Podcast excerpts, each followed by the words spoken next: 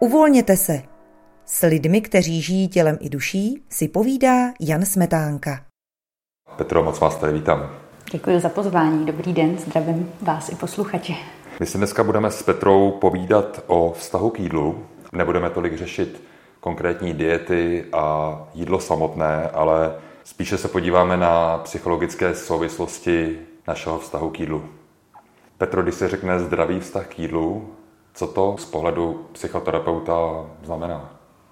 Možná si to můžeme představit eh, na nějaké škále, kde na jednom konci je obézní člověk, který se přejídá fast foodem, pije limonády a zelenina je pro něj zprosté slovo, tak to je jeden konec té škály. No a na druhé konci škály je třeba nějaká anorektička, která má v hlavě kalkulačku a počítá úplně všechno, co vloží do úst a pak to jde vyběhat tak vlastně ten zdravý vztah k jídlu je někde mezi těmito dvěma extrémy. Ehm, a myslím si, že vlastně to jídlo je nějak důležité řešit, ale nemusí to být eh, nějaké jako neradostné nebo stresující, že to vlastně patří do našeho života, jíme několikrát denně, řešíme to každý den a je to nějaká důležitá součást našeho života a přijde mi důležité vlastně nad tím přemýšlet, eh, co vlastně si koupím za jídlo, co mám doma v ledničce, jestli mám vůbec v práci pauzu na oběd, kam se půjdu najíst. Eh, takže to je o nějakém přemýšlení nad tím jídlem a plánováním, ale rozhodně by to nemělo být předmětem nějakého eh, stresu, strachu, výčitek. Vlastně jídlo bychom se měli užívat, mělo by nám chutnat, mělo by nám dodávat potřebné živiny. Stejně tak má i sociální funkci, že je moc fajn, když můžeme jíst s blízkými lidmi. Možná třeba, když si představíte spánek, tak obvykle spánek neřešíme, pokud s ním nemáme nějaký problém, tak stejně tak by to mělo být i s jídlem, že to máme nějak zautomatizované, že to patří do našeho života, ale rozhodně to nemusí být o nějakém stresujícím řešení. Když zmíním vztah k jídlu, vztah k tělu a vztah sám k sobě, jaký je mezi těmato pilířema souvislost? Myslím si, že určitě velká, že to opravdu velmi souvisí ten vztah, jaký mám k sobě, k tělu a potažmo k jídlu. A mm, dovolím si tvrdit, že když mám zdravý vztah k sobě, tak pak obvykle můžu mít i zdravý vztah k jídlu. Ehm, já pracuji s lidmi jak individuálně, tak i vedu kurzy zdravého hubnutí ve stobu a vlastně to vídám denodenně u svých klientů, což jsou právě lidi, kteří nemají zdravý vztah eh, sami k sobě, ke svému tělu a samozřejmě se to pak projevuje i v jídle. Když dám příklad, když má někdo na sebe nadmě, nadměrné nároky, tak se to obvykle i projeví v tom jídle, že má pak jako nadměrné nároky, které na sebe klade i v jídle ale zároveň se může stát i pravý opak, že nějaký člověk, který na sebe klade opravdu velké nároky, tak paradoxně potom to jídlo je nějaká sféra, kde tu kontrolu úplně pustí a kde konečně je to něco, kde se nemusí tolik hlídat, nemusí dosahovat těch úspěchů, eh, nemusí se držet. Eh, s tím se opravdu často setkávám a přijde mi, že je to potom také otázkou priorit že velmi často se setkávám s tím, asi nejčastěji pracuju se ženami, a že ty ženy se starají o děti, o manžela, o domácnost, chodí do práce a velmi často sami sebe dost upozaďují. Takže třeba velmi často vídám v jejich jídelníčcích, že oni ráno udělají svačinky dětem, ale už se nestihnou nasnídat, eh, anebo když už to stihnou, tak to ale vypadá tak, že to jedí ve spěchu v práci u počítače, když vyřizují maily. Jo, takže je vlastně vidět, že sami sebe a ty své potřeby, včetně té potřeby nějak se kvalitně najíst, eh, mají až někde eh, hodně nízko. A pak je moc hezké vidět v průběhu té práce, když vidím na lidech, že to začínají trochu měnit, což eh, neznamená, že by člověk měl být sobec a mít sám sebe na prvním místě, to tím rozhodně nemyslím, ale když opravdu se stará o své fyzické a psychické zdraví, eh, víc o sebe pečuje, jak sobě laskavější, eh, tak se to potom projeví i v tom vztahu k jídlu a k tělu. Petro, zaznělo tady, že jídlo je potřeba do určité míry řešit. Kde je ta míra? No, to je dobrá otázka. Když dám takový, nevím, jestli je to úplně příměr na místě, ale třeba alkoholik, eh, když se vrátí domů z léčby a je rozhodnutý abstinovat, no tak se prostě vyhýbá alkoholu. Když to člověk, který má problém s jídlem, tak to jídlo musí řešit každý den a nemůže abstinovat od jídla. Takže ať už máme vztah k jídlu zdravý nebo nezdravý, tak prostě denodenně se s ním potýkáme a potýkat budeme. Takže jak už jsem naznačovala v té předchozí odpovědi, eh, přijde mi fajn nad tím přemýšlet, plánovat to, vědět, že na to jídlo mám čas, užívat si to, ale rozhodně by nás to nemělo stresovat a taky na sebe nemusíme mít nárok, že by to stoprocentně pořád mělo být zdravé, že mi přijde úplně v pohodě, že si občas k večeři dám utopence a pivo, nebo že teďka je léto, tak si dáváme zmrzlinu, chodíme na grilování a že to do našeho života patří.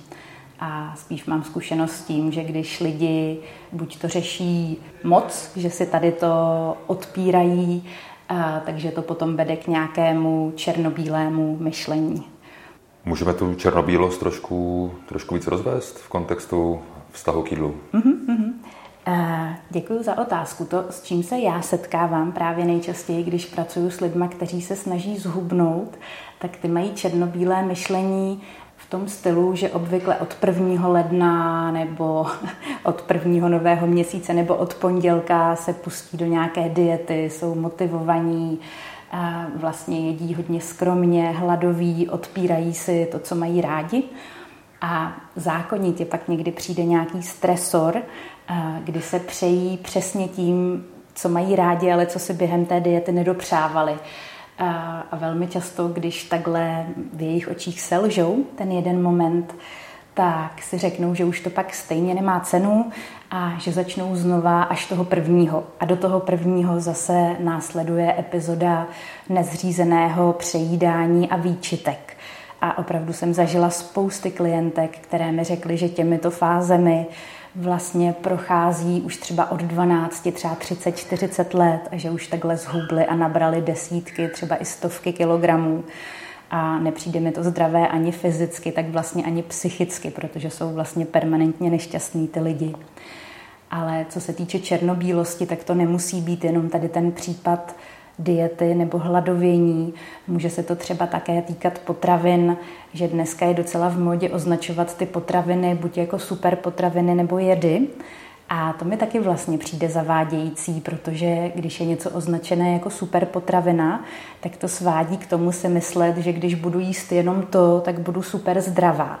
Což uh, tak ale vlastně není. Kdybych jenom dala příklad, já nevím, třeba s čia semínkama, tak čia semínka rozhodně zdravá jsou, ale kdybych jedla jenom čia semínka a nejedla jiné ořechy a semínka, tak bych se ochuzovala o jiné vitamíny a minerální látky, co mi může dát, já nevím, třeba lněné semínko nebo vlašské ořechy, a které navíc nemají takovou ekologickou stopu. Takže si myslím, že to není o nějakém zdravém a nezdravém jídle, ale o zdravém a nezdravém množství. Takže nás to zpátky vede k tomu, že můžeme jíst úplně všechno, můžeme si to bez výčitek užít, ale samozřejmě s nějakou mírou. Opravdu mi přijde hodně důležité najít si to, co je mi vlastní, abych to udržela dlouhodobě. Jo? Protože krátkodobě dodržovat něco, co je nějaký trend, eh, nebo to, že chci eh, hubnout a zhubnout, to až tak těžké není. To jako dokáže relativně každý, ale to, co je mnohem těžší a o co vlastně jde, je udržet si to dlouhodobě, ideálně celoživotně, takže vlastně tak, aby to pro nás nebylo neradostné. Uh, abych já sama si řídila, jak to vlastně potřebuju a jak to chci a ne, aby mi někdo zvenčí diktoval. Teďka je zrovna neděle, tady to je cheat day, takže konečně se můžu přejídat tím, co mám ráda, protože teď jsem šest dní nemohla. Jo, zase někomu tady ta struktura může pomoct, jo, že má nějakou motivaci šest dní se držet, jet v nějakých kolejích a ví, že ho pak čeká ten sedmý den, kdy se bude moc dopřát. Ale já bych opravdu spíš byla zastáncem toho, aby jsme se poslouchali sami, aby jsme věděli, dneska je třeba hodně teplý den, no tak budu jíst hodně ovoce, zeleniny, bude to odlehčený jídelníček a naopak o víkendu jedu s kamarádama na chatu a tam vím, že bude hodně alkoholu a nezdravého jídla, tak si to v pohodě dopřeju a můžu si to udělat sama podle sebe a nemusím se řídit podle nějakého systému zvenčí.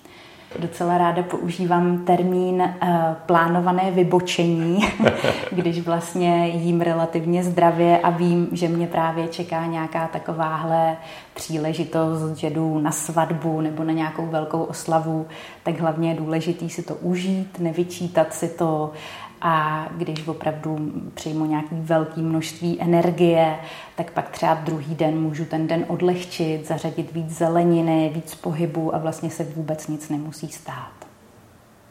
Věci kolem jídla tak řeší většina lidí. Je to vlastně pochopitelný, protože ten tlak z médií, z okolí, z Instagramu, tak je tak velký, že se to lidí dotýká a řeší to. Můžeme se teď ale víc zaměřit na ty podprahovější, psychologičtější vlivy a důvody, které do toho zasahují?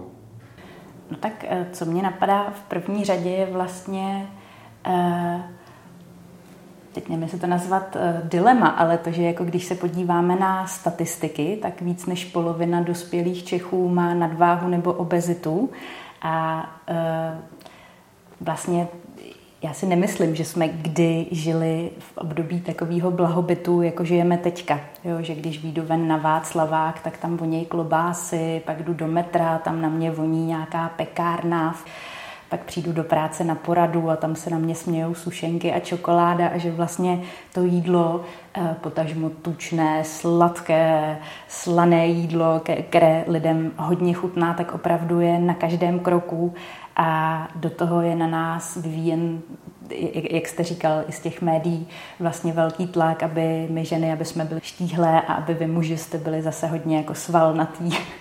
Takže opravdu je to otázka potom uh, vůle, uh, jak tady to zvládnout, tady ty nástrahy toho obezitogenního prostředí.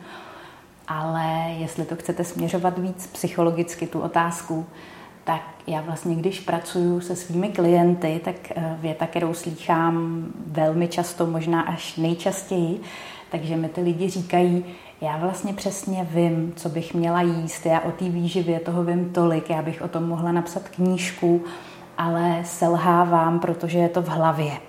A tady se vlastně dostáváme k tématu spouštěčů, protože dneska velmi často lidé jedí z jiných důvodů, než je fyziologický hlad. Jo? Že buď to jsou tím jídlem obklopení a, eh, a často v tom hrají roli také emoce. Mohla bych tady jako spouštěče vymenovat úplně nejširší škálu emocí, eh, která snad existuje, která lidi vede k jídlu navíc, ať už eh, zajídají to, že jsou naštvaní, že jsou smutní, že se cítí sami nebo že se nudí, ale vlastně to můžou být i ty příjemné emoce, že konečně večer po celém dnu, když je všechno hotové a konečně ty lidi zažívají klid, tak je to přesně ta chvíle, eh, kdy si dají něco dobrého k jídlu a k pití nad plán, protože si to chtějí užít. Tak eh, vlastně krok číslo jedna mi přijde si vůbec uvědomovat, že něco takového je, že ten spouštěč opravdu není hlad, ale že je to třeba nějaká emoce. A dokázat oddělovat ten fyzický hlad uh, od té emoce. Jo, že když dokážu oddělit to, že se zrovna teďka cítím sama a jdu pro tu čokoládu, tak jasně, že to známe všichni a nemusí to být nic patologického, že občas zažíváme nějaký nepohodlí a dáme si zmrzlinu a je to úplně v pořádku.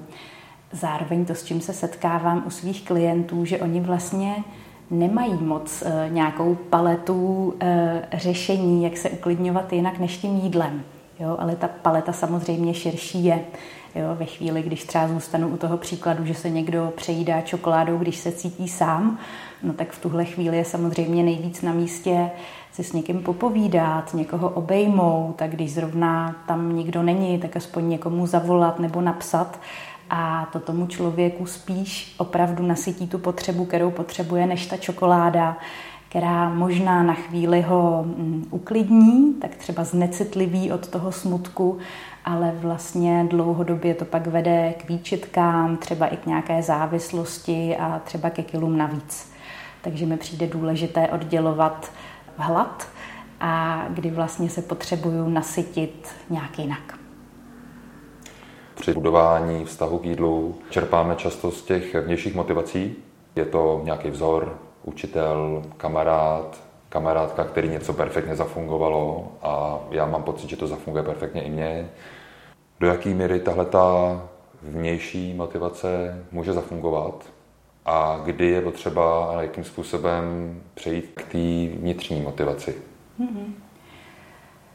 Máme takové debaty eh, na téma, jak to s tou motivací vlastně je a co funguje, protože my terapeuti spíš věříme tomu, že funguje taková ta pozitivní motivace, že se na něco těším, eh, třeba kdybych chtěla hubnout, takže budu nosit oblečení o číslo menší a že se budu cítit sebevědoměji, nebo že uběhnu nějaký závod pod určitý čas ale třeba známí, co jsou doktoři, tak ty říkají, dokavat já těm lidem prostě nepohrozím, že mají blbý krevní výsledky, cholesterol, nebo že jim hrozí operace, tak oni to všechno dobře vědějí, ale vlastně to stejně nedělají. Tak si myslím, že jako klíčovou roli v tom hrajou emoce. Ať už je to to, že se na něco fakt těším, anebo že se něčeho fakt bojím. A tak je důležité zmínit vlastně, v jaké fázi změny se člověk nachází. Jestli je to něco, co dělám, protože musím, nebo něco dělám, protože bych měla, a nebo jestli to dělám, protože opravdu chci sama pro sebe, pro tu samotnou věc, že to je opravdu rozdíl. A jsou lidi, Eh, jak jsem třeba úplně na začátku zmiňovala, nějakého obézního člověka, co se přejídá fast foodem, tak třeba mu to tak vyhovuje a nechce nic měnit. Nebo jsou naopak lidi, pro které zrovna teďka nazrál čas pro změnu a opravdu, ať, ať už to bude cokoliv, tak jsou opravdu rozhodnutí a vytrvají v tom nebo někdo naopak je zase ve fázi, že se pustil už po 150. do nějaké změny a znova klopítnul a nevyšlo mu to. Takže to je taky důležité oddělit vlastně, v jaké fázi se ten člověk nachází. A chci jenom říct, že kdyby uh, už to člověk nezvládal sám, tak je rozhodně na místě se obrátit na odborníka, ať už na nějakého psychologa nebo psychoterapeuta, nebo třeba motivační rozhovory s tím moc hezky pracují. Co byste doporučila jako psychoterapeutka, výživová poradkyně, jak budovat, nastartovat všímavost a jak být eh, sám k sobě laskavější, abych opravdu vstoupil do sebe a říci, jo, takhle, jak jsem si to nastavil, jsem s ním v pohodě a takhle dokážu fungovat dlouhodobě. Mm-hmm. Děkuji za hezkou otázku. Já to teda rozdělím na dvě otázky. Nejprve začnu tou všímavostí.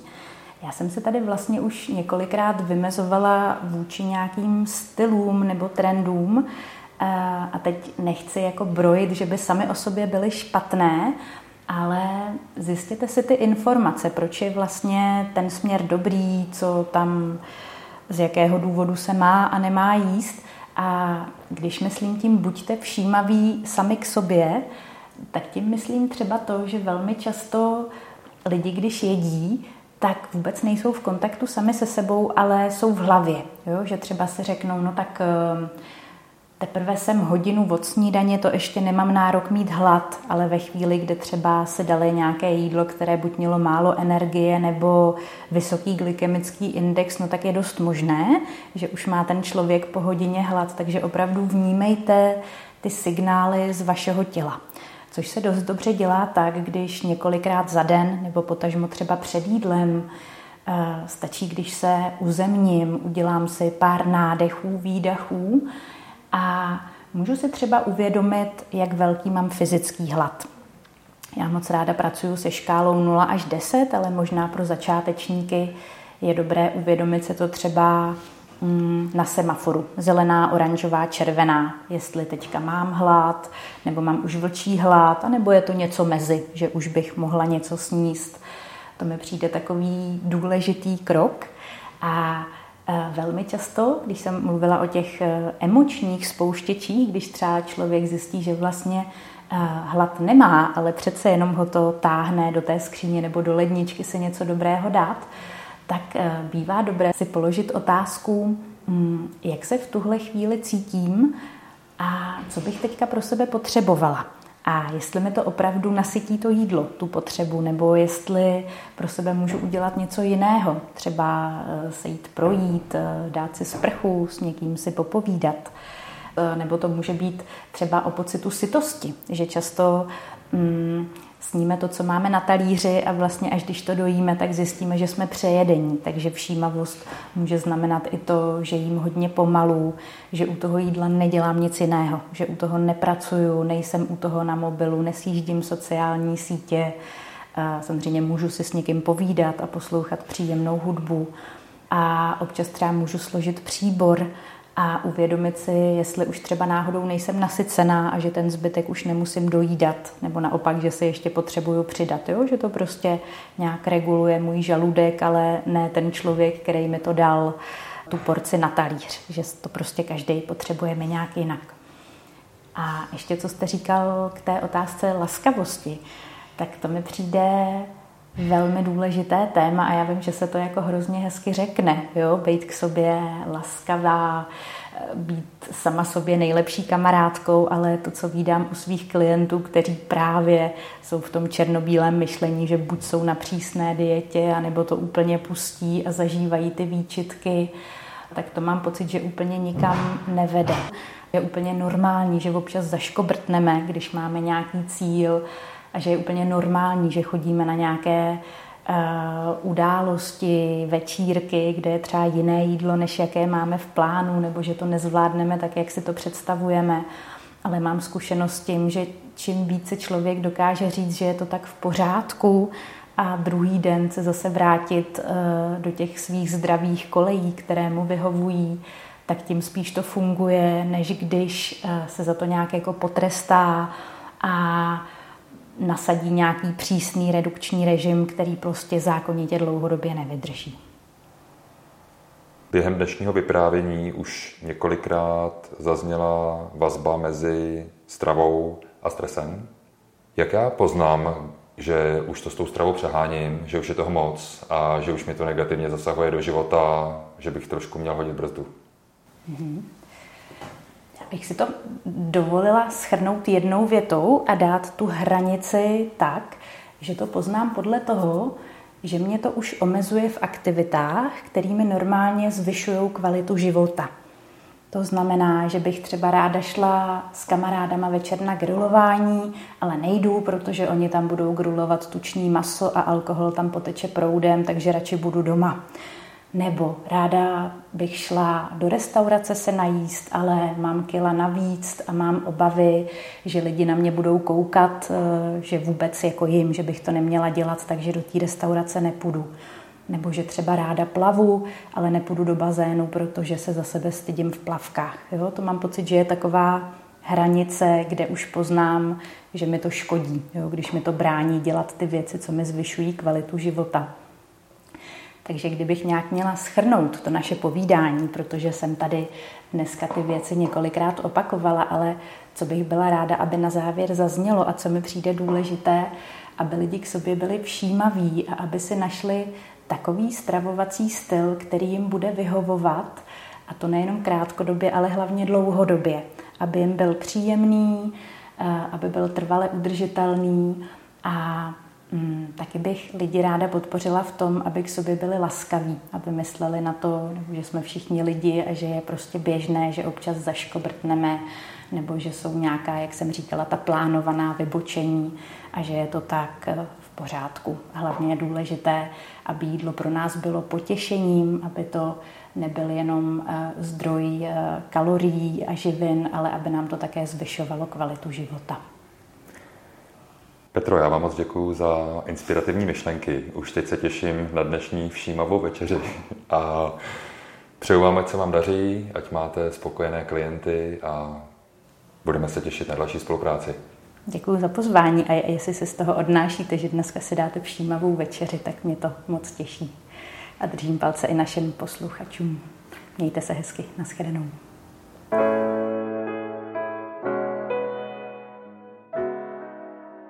Více audia, článků a videí o tomto tématu najdete na webu psychologie.cz, největším českém portálu o sebepoznání.